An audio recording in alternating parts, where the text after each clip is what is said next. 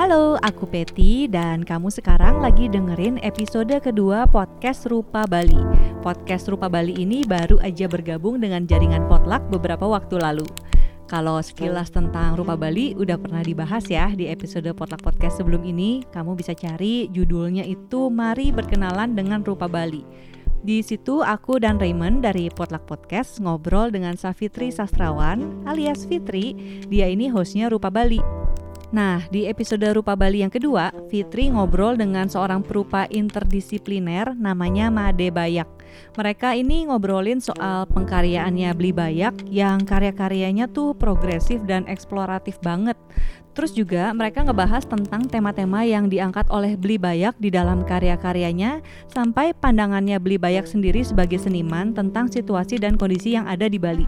Dengerin yuk!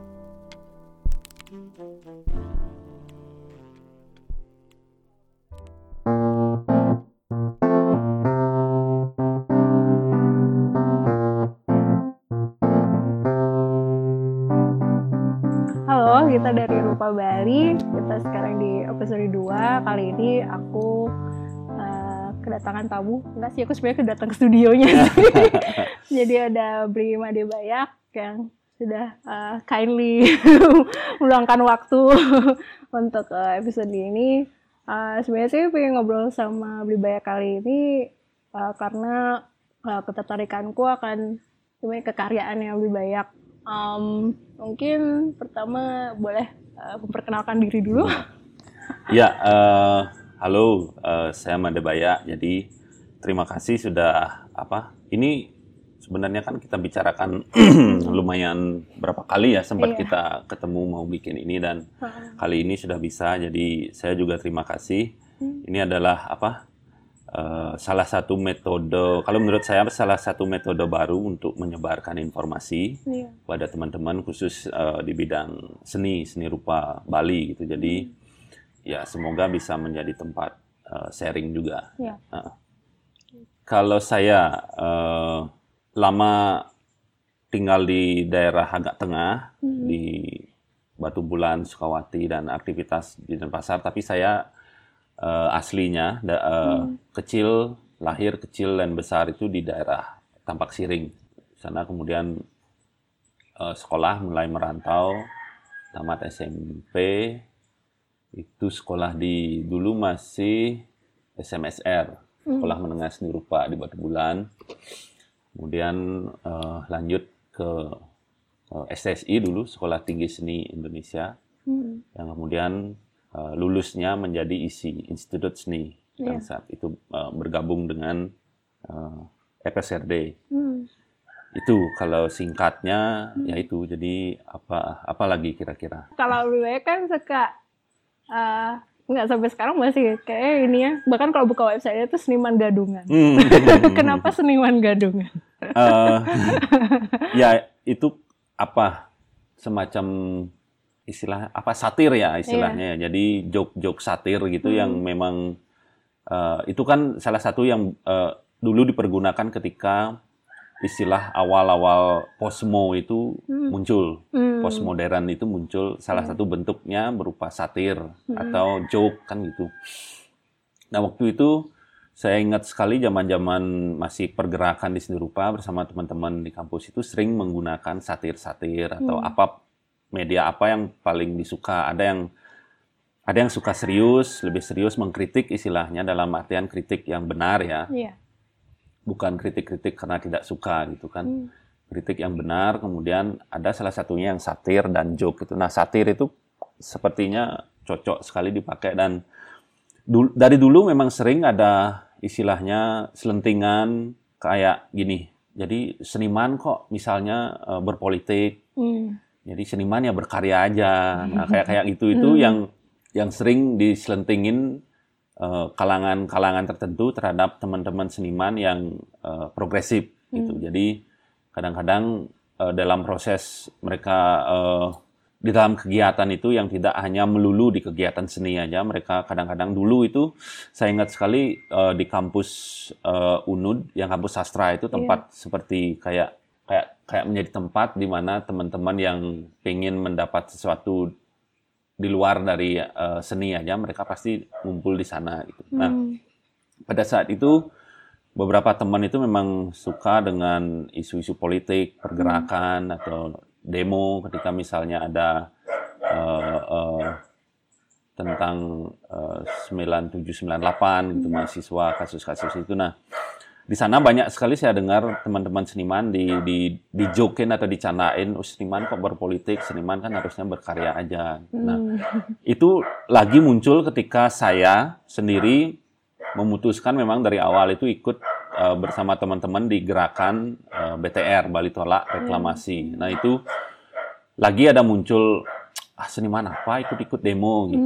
Jadi Seniman tetap kayak gitu seniman ya harusnya berkarya aja gitu, nggak, nggak usah ikut-ikut demo. atau apa. Tapi itu eh, apa kayak selentingan-selentingan itu dan Terus ada yang bilang seniman kok ikut demo itu kan apa kayak seniman palsu atau apa Hmm. bukan bukan maksudnya mereka itu bilang kalau me- memang berkarya aja di studio apa itu yang seniman asli gitu. Oh gitu. Jadi saya pikir sih ini kayak bagus jadiin eh, jokes eh, yang Iya. yang satir itu gitu. Hmm. Jadi seniman yang apa seniman gadungan gitu kan Iya. bahasa gadungan juga sebenarnya ada dua Hmm. pilihan waktu itu yang eh, partikelir satu sama gadungan gitu tapi Hmm. part- partikelir banyak yang pakai Hmm. Eh, dulu ada detektif partikelir apa berhubungan dengan part time atau bukan main eh, eh, gininya bukan tugas utamanya itu berhubungan nah kalau gadungan sepertinya katanya masih belum banyak dipakai gitu ya Hmm. mulai awalnya itu buat hashtag aja gitu hashtag Iya, seniman betul, gadungan iya. gitu. jadi sebenarnya itu eh, satir yang saya pergunakan untuk merespon itu maksudnya merespon Hmm. selentingan-selentingan tentang seniman ya harus eh, berkarya saja gitu nggak usah ikut demo nggak usah apalagi ikut eh, demo tolak reklamasi gitu kan Hmm. waktu waktu itu memang sedikit sekali tidak tidak banyak. Ada teman-teman seniman yang yang mau terlibat eh, Langsung secara ya. secara terus ya. Iya. beberapa event tak lihat ada teman yang maksudnya event-event eh, event besar kayak di Padanggala itu lumayan banyak sekali seniman teman-teman seniman selain yang musisi sama eh, yang perform ya. Yang art dua- event yang yang art event yang 2014 Iya, itu. 2014, banyak. Tapi kemudian eh, setelah event besar kayak eh, nah itu sebenarnya perlu komitmen perlu Hmm. ketahanan gitu jadi tidak tidak hanya eh, apa celebrate atau hore-hore gitu ya. jadi itu sih sebenarnya Oke, kalau oke. ngobrolin tentang hashtag itu jadi Iya, iya. seniman gadungan gitu Hmm. dari awal eh sebelum ada BTR kan gue juga udah mulai mengembangkan plastikologi Mm-mm, Ya. mm-mm. Itu tahun berapa ya kalau plastikologi sendiri tahun Yang plastikologi itu eksperimen awal. Hmm. Eh, saya sendiri coba eksperimen itu di 2010. Oke. 2010 itu eksperimen awal, tapi sebelumnya waktu pameran pertama yang di Sike Gallery, Hmm, itu pameran tunggal pertama, hmm, kalau tidak salah 2008. Oke Sudah sebenarnya ada, cuman belum kepikiran untuk ini mau jadi proyek lebih serius gitu. Hanya hanya bikin karya aja. Hmm, Dan waktu mahasiswa juga ada masanya bikin-bikin misalnya satu karya yang Iya. menggunakan atau tertarik menggunakan benda-benda jadi gitu. Artinya Iya. benda-benda yang eh, ditemukan, benda yang jadi memang dia sudah jadi wujudnya benda gitu direspon sedikit atau benda-benda temuan itu sudah menarik. Cuman waktu itu sama sekali tidak kepikiran untuk dijadikan serius mau jadi proyek dan lebih banyak yang ke tiga dimensi dan instalasi. oke Nah 2010 itu eh, mulai banyak berpikir juga setelah pameran eh, tunggal itu yang 2008 itu banyak berpikir juga eh, tentang proses awal dari plastikologi itu eh, terus bagaimana eh, kalau dua dimensi bikinnya eh, tekniknya seperti apa gitu. Nah itu mulai dipikirkan. Kemudian 2010 akhir itu eksperimen eh, sampai akhirnya ada eh, satu dua karya yang tercipta dan memang eh, memang hasilnya lumayan. Maksudnya kalau saya sendiri waktu itu berpikir ketika jadi hasilnya pertama itu ini tahu nggak rasanya kalau kepala itu kebakar itu kayak Hmm, idenya iya, itu idenya. ngebakar nah Hmm, itu iya. maksudnya Wah. itu yang pertama tak rasain dan oh, ini kayaknya bakalan apa secara visual, secara uh, uh, estetik tetap dapat, hmm. tapi pesannya kuat sekali gitu. Karena hmm. sebelumnya kan ada juga beberapa karya yang bikin tentang isu plastik itu, tapi masih dilukis. Hmm. Ada misalnya landscape, kemudian uh, sungainya dilukis ada kantong resek atau apa. Hmm. Nah itu terasa masih belum cukup kuat gitu. Hmm. Nah ketika eksperimen dengan mediumnya langsung, karena waktu itu benar-benar berbarengan pola berpikir itu setelah pameran tunggal 2008 itu uh, kayak beberapa masuk uh, ide-ide itu kayak gini dia dia bertemu di satu titik kemudian akhirnya dijawab dengan proyek ini gitu. maksudnya bertemu itu kayak gini salah satunya bikin lukisan yang masih dilukis itu kurang kuat hmm. terus ada ide waktu itu teringat dengan banyaknya uh, pameran atau teman-teman yang mengangkat isu lingkungan itu membawa sampah ke dalam galeri tapi itu jar, uh, gini umurnya hanya dalam pameran itu aja. Jadi uh, sampah itu menjadi karya seni saat pameran dan saat di galeri saja. Hmm. Nah kemudian setelah event itu ya balik lagi hmm. fungsinya atau wujudnya dia menjadi sampah gitu. Nah hmm. itu juga uh, istilahnya kayak menjawab, oke okay, kalau saya mendapatkan problem atau permasalahan seperti itu, kemudian saya kalau mau bikin bagaimana gitu kan pertanyaannya ya harus di istilahnya membuat karyanya harus memang ready dia sudah sudah jadi satu paket dia siap pajang itu istilahnya uh, waktu itu belum kenal istilah packaging segala macam hmm. jadi bisa dibilang kasarnya sekarang yeah. di package dia biar hmm. setelah pameran ya taruh di studio pun bisa dilihat tetap ditumpuk pun tidak apa-apa dengan karya lain di file gitu naruh kemudian ditaruh di dinding juga dia menjadi karya yang uh, tetap menjadi karya itu tidak balik lagi menjadi sampah. Nah itu berbarengan semuanya ide-ide itu muncul akhirnya buat eksperimen jadi dan terasa idenya itu kayak apa? Kalau di film itu yang uh, Frankenstein itu kan ada hmm. bisa akhirnya dia menghidupkan robot itu kayak apa? Wah ini ini ini bisa hidup gitu hmm. kayak ide itu bisa terwujud dan hidup gitu. Yeah. Nah itu kemudian di saat itu juga saya menyadari bahwa proyek ini ternyata kandungan uh, pesannya kuat sekali dan edukasinya tinggi gitu. Jadi ketika misalnya plastik itu uh, dijadikan kolase kemudian dibingkai tidak diisi gambar apa pun dia sudah berbicara sebenarnya gitu. Iya. Nah kemudian saya juga berpikir waktu itu apa yang ingin saya bicarakan ini dengan isu lingkungan ini. Nah berpikir juga, oh oke okay, saya tinggal di Bali, di Bali juga kenyataannya hari ini kondisinya kita lihat bersama.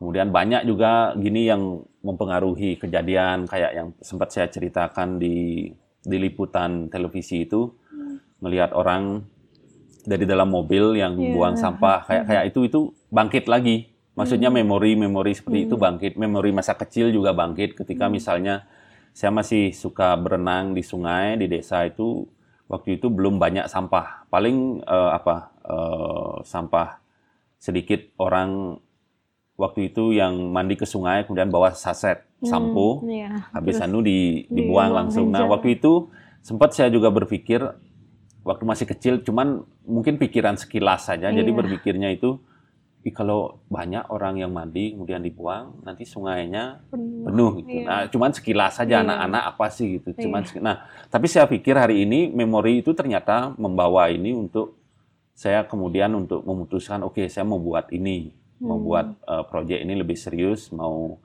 mau uh, apa kayak menjadi side project di, karena saya tetap membuat karya dengan media yang lain gitu. Jadi ini memang khusus berbicara tentang lingkungan gitu. Jadi hmm itu sebenarnya uh, latar belakangnya dan saya berpikir uh, terutama untuk edukasinya karena kalau saya sendiri pengalaman di masa kecil di SD itu masih sempat di sekolah itu uh, diajak membuat tong sampah.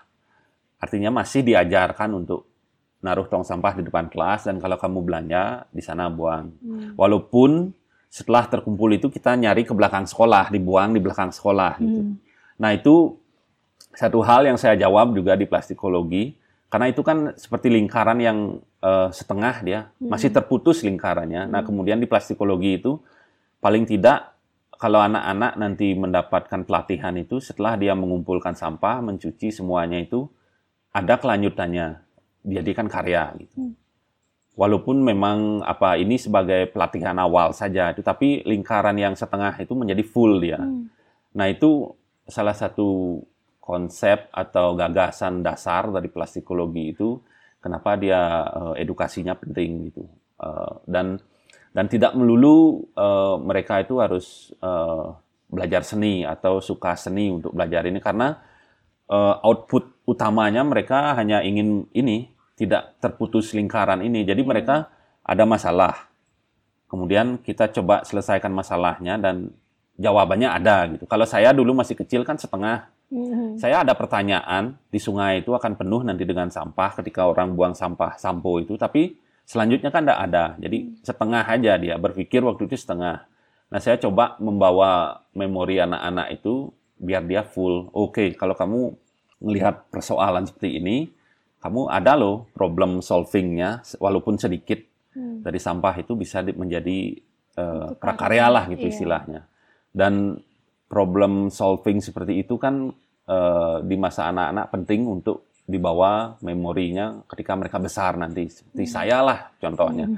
Kalau zaman itu ada saya misalnya ketemu orang yang melatih saya misalnya untuk menyelesaikan, oh kamu khawatir dengan sukaimu ada banyak sampah ini, yuk bersihin gitu, hmm. yuk buat sesuatu gitu. Mungkin lingkaran itu sudah sudah full dari dulu dari zaman saya kecil gitu. Yeah. Nah sekarang saya sharing sessionnya atau uh, uh, workshop serinya itu untuk memenuhi lingkaran itu hmm. untuk anak-anaknya itu. Jadi kemudian mereka mau nanti mau jadi apa gitu kok besarnya semoga pengalaman seperti itu itu membawa iya. sesuatu ke mereka gitu.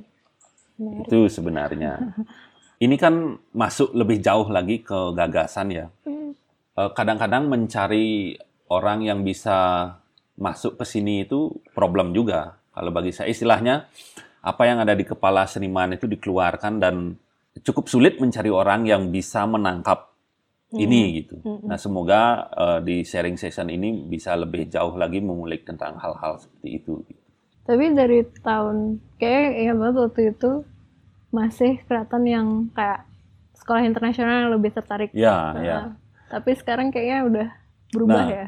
Nah, itu juga menjadi uh, pelajaran awal saya ketika mulai plastikologi itu, hmm. saya memang coba tawarin ke beberapa teman-teman yang jadi guru atau sekolah-sekolah itu, karena bayangan saya ya itu link pertama yang bisa saya jangkau gitu. Tapi ternyata banyak, bukan penolakan sih, banyak yang belum, mungkin belum mengerti, belum yeah. paham itu dan yang komunitas internasional sekolah itu mereka kayak apa kayak petir nyambar gitu, wih hmm. kamu ke sini gitu, hmm. kayak diambil gitu terus dalam proses penyebaran informasi itu saya kan berpikirnya tidak membatasi informasi itu. Oh mereka yang tertarik ya mereka aja dulu di ini di uh, diajak kerjasama gitu kan. Hmm. Akhirnya semakin banyak yang mereka dan saya juga dapat banyak feedback maksudnya. Oh ternyata ini proyek seperti ini uh, harus yang yang mengerti dan paham baru kemudian mereka akan uh, tertarik gitu. Nah. Hmm ternyata eh, guru-guru atau komunitas-komunitas dari sekolah internasional itu mereka paham betul bahwa kandungan ini menarik gitu. Hmm.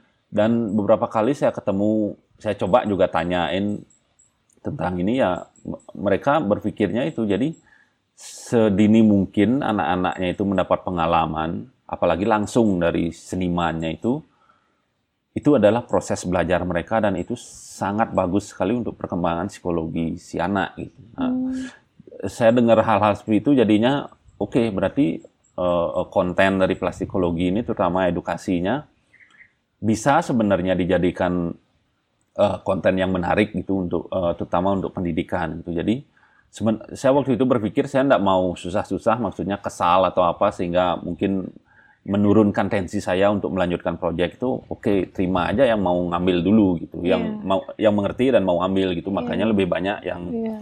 komunitas komunitas ekspat yeah. uh, internasional gitu yang ambil jadi sebenarnya ya waktu itu memang ada beberapa pertanyaan wih banyak mainnya di sekolah iya. internasional gitu sebenarnya uh, Ya, itu bagian dari gini kalau menurut saya bagian dari ketika orang melihat sekilas saja, belum masuk coba tanya kenapa misalnya memilih itu gitu. Hmm. Karena terus terang awal-awal itu memang agak susah. Saya ada beberapa teman yang eh, ngajar gitulah di SD nasional, SD eh, SD SMP gitu coba tawarin kamu bisa nggak masukin ini atau langsung ke sekolahnya nawarin kepala sekolah mereka itu kesulitannya nyari eh, jam dan mata pelajaran apa yang mau diisi Bisa. tapi kalau sekolah internasional enggak Enggak. mereka langsung ini bagus di mana aja mereka bisa masukin gitu sistem kemudian dibayar lagi Oke. Eh, maksudnya Iya. mereka nanyain Hmm. "Eh, kamu ndak ndak ndak gratis kalau ngisi-ngisi gini ada memang di di Iya, sekolah ada mereka ada ada iya. budgetnya gitu dan oh jadi kayak jadi jadi Iya. pemacu lagi gitu Iya, ya apresiasinya tinggi lah Mm-mm. gitu. Tapi sekarang eh, berarti kayak udah gak bisa dihitung ya berapa sekolah yang udah di sama Banjar yang udah di ngitung isi dengan plastikologi dihitung, ya. workshop ya, Ya. sekarang. karena dari awal memang saya ndak eh, untuk plastikologi itu ndak matok misalnya Heeh. satu bulan harus dapat berapa Iya. gitu jadi dia eh, berjalan sangat organik sekali Mm-mm. Kemudian kalau ada yang eh, workshop yang mereka istilahnya punya budget berbayar, itu eh, saya set sama juga dari karya-karya plastikologi itu dia menjadi cross funding untuk proyek Hmm. sosialnya. Mm-mm. Dalam artian proyek sosial itu ada eh, SD atau komunitas yang mau aja nerima saya waktu itu. Istilah oke beli isi aja ini gitu. Tapi Iya. eh, mereka juga kadang-kadang tidak tahu bawa alat apa atau mungkin tidak punya alat-alat apa gitu. Nah, biasanya itu yang cross funding itu sistemnya saya pakai dedikasi dari kalau ada karya eh, plastikologi yang di dalam pameran itu laku 30% itu untuk beli bahan. Beli bahan. Heeh. Kemudian ada yang workshop berbayar juga sama disisihkan memang untuk kalau nanti ada misalnya oke saya diterima di komunitas apa isi beli gitu tapi mereka enggak ada bahan enggak ada apa saya langsung bawa Bisa. nah dari sana biasanya tak Hmm. beliin apa krayon atau apalah yang Hmm. sederhana buku gambar atau apa nah itu eh, memang jadi semacam eh, komitmen dari awal dari plastikologi itu gitu jadi akhirnya eh, walaupun berjalan organik gitu kadang-kadang sebulan itu bisa sangat padat sekali jadwalnya Iya. diminta ngisi workshop di mana di mana di mana Tapi sekarang tanggapannya gimana? Maksudnya dengan adanya workshop itu, ya dia di sekitar beli ngeliatnya gimana gitu? Atau dari yang ikut workshop sendiri? kalau yang dari ikut workshop sebenarnya eh, banyak yang melihat eh, nilai plusnya terutama dulu sempat berapa kali itu workshop dengan SMP dan SMA Hmm. Nah, mereka itu didampingi gurunya dan gurunya langsung eh, kayak ngobrol ke saya nyari gitu terus bilang bahwa ini bermanfaat sekali eh, diberikan kepada anak-anak dan kalau boleh misalnya mereka mau lanjutin di sekolahnya untuk menjadi program Jadi sekolahnya program. saya pikir sih itu adalah sebuah keterbukaan eh, pola pikir ya sebagai guru. Kalau memang itu menarik, waktu itu saya, eh, waktu itu saya bilang kalau memang menarik bisa nanti dilanjutkan di sekolah atau bapak misalnya atau ibu yang mau mau menjadikan ini program mengajarnya di sekolah ya silakan gitu. Nah itu tanggapan dari beberapa pendamping ya. Kalau dari anak-anaknya juga ada yang melihat sebenarnya. Nah ini yang menariknya waktu saya ngisi workshop di daerah Blimbing Sari di eh, Negara. Nah tempat itu semacam panti asuhan. Nah saya diminta ngisi, kemudian diproses ngisi workshopnya itu anak-anaknya selesai. Mereka bergrup waktu itu satu satu grup itu berempat. Dan mereka nyamperin saya dan ngobrol gini, "E, Om, kalau misalnya ini nanti ada yang suka, kalau dijual kan boleh ya? Gitu Hmm. boleh kenapa enggak gitu nah kemudian saya didatangin oleh eh, salah satu pembinanya yang di panti asuhan itu dan saya bilang kalau eh, di sini misalnya eh, punya kayak apa eh, tempat merchandise atau Iya. apa misalnya dijualin oh ada ada itu dia bilang nah saya bilangin oh, anak ini berpikirnya eh, pingin ngejual hasil karyanya gitu kalau ada yang tertarik gitu Hmm. oh bisa nanti di sana dan mereka bilang setiap tahun itu ada sekitar dua atau tiga rombongan yang berkunjung ke panti asuhan itu yang Hmm. istilahnya yang mungkin ngasih support apa gitu kan ada kadang-kadang memang orang yang suka dengan Iya. kegiatan sosial Hmm. dengan langsung memberi gitu. Iya. Nah, di sana bisa nanti ini ceritanya kan istilahnya uh, apa anak-anak membuat uh, prakarya sendiri kemudian sudah jadi sudah dibingkai dan siapa aja nah itu bisa sekali di sana tentu ada nilai ekonominya gitu. Nah itu salah satu mungkin dampak walaupun kecil ya bagi yeah. peserta workshopnya. Kemudian yang memang awalnya saya set plastikologi itu sama sekali uh, tidak pernah memikirkan yang nilai ekonomi tadi. Ini hmm. edukasi, kemudian uh, penyebaran uh, informasi, uh, pengetahuan. Nah itu sebenarnya uh, titik berangkatnya setting awal. Kemudian saya ternyata sadari proses berjalan itu ternyata ada beberapa orang itu melihat nilai ekonominya gitu. Jadi ya bagus juga hmm. gitu. Uh, pun ada awal-awalnya itu yang kayak saya kan sering posting di. Di media sosial yang saya punya itu. Ada yang kadang-kadang inbox beli saya mau gini apa sih dipakai lemnya? Gimana sih caranya? Hmm. itu nanya hmm, kasih tahu. Kemudian hmm. mereka lagi nanya kayak beli saya ditawarin untuk uh, gini loh buat uh, souvenir. Ada yang mau nikahan gitu tapi pengen hmm, souvenirnya dari gitu. eh, kira-kira gimana? Beli ya ambil saja gitu. Kamu hmm. mau hargain berapa silakan menurutmu hmm. tak gituin. Maksudnya uh, sebenarnya sangat terbuka sekali. Tapi di awal-awal mungkin perlu uh, di sharing di sini juga. Awal-awal sempat saya di beberapa teman yang nyaranin melihat ide ini karya plastikologi serinya itu. Hmm. Saya diminta cepat-cepat untuk patenin sebenarnya. Oh. Dan sempat ada yang bantu mau kontain gitu oh. untuk dilingkan bahwa ini uh, uh, sebenarnya idenya bisa dipatenin gitu. Hmm. Cuman saya lagi berpikir akan menjadi kontradiktif atau kontradiksi ketika saya mau ini dibuka hmm. menjadi sesuatu yang uh, di, dipakai untuk Bisa pendidikan. Iya, Kemudian saya mengkipnya lagi iya. gitu. Agak gimana gitu rasanya, iya. terasa bersalah gitu. Hmm. Akhirnya saya putusin oke, okay, enggak apalah ini semacam open source gitu ya. Iya. Karena karena saya percaya sekali dengan filosofi orang-orang hacker ya Hmm. Jadi kalau kamu tidak dapat informasi dari yang resmi, kamu bisa mencarinya lewat yang lain. yeah, gitu. yeah, yeah. Dunia sekarang terbuka sekali gitu. Jadi uh. itu sebenarnya filosofi yang bagus ya, dipakai yeah. untuk motivasi belajar gitu. Hmm. Kamu tidak dapat dari source ini, bisa dari yang lain yang gitu. Sama-sama belajar gitu. Jadi saya putusin ini open source, jadi orang boleh make atau boleh menerapkannya. Semakin bagus, semakin banyak yang menerapkan gitu. Jadi jadi ya dibuka gitu. Jadi orang mau pakai, orang mau istilahnya lanjutin, orang mau apa istilahnya mau kopi juga enggak apa-apa gitu yeah. sebenarnya gitu.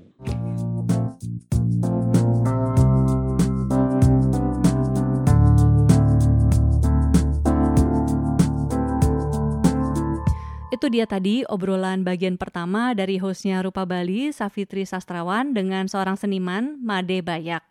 Terima kasih sudah mendengarkan dan jangan lewatkan obrolan bagian keduanya juga di Potak Podcast ya. Beri dukungan juga buat jaringan Potak Podcast dengan follow dan subscribe di SoundCloud, YouTube, dan lainnya. Untuk informasi lengkap seputar episode terbaru yang akan tayang dari channel-channel podcast yang ada, follow jaringan Potluck Podcast di Instagram @potluckpodcast, P O D L U C K. Dadah.